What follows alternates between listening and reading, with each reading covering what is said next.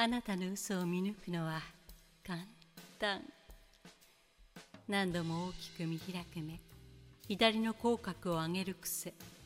頻繁に髪に手をやる仕草、それが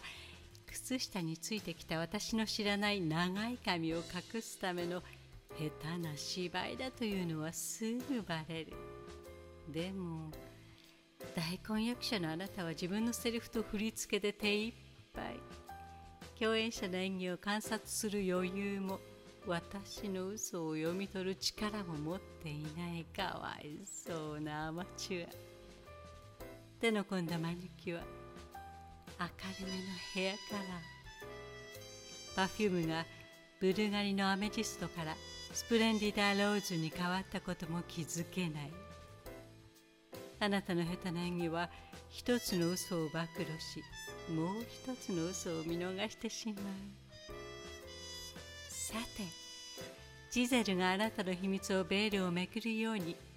オリジナルの物語でゆっくりと解き明かしていきましょう。ジゼルのポッドキャストでふたりだけのひめやかな時間を楽しみませんか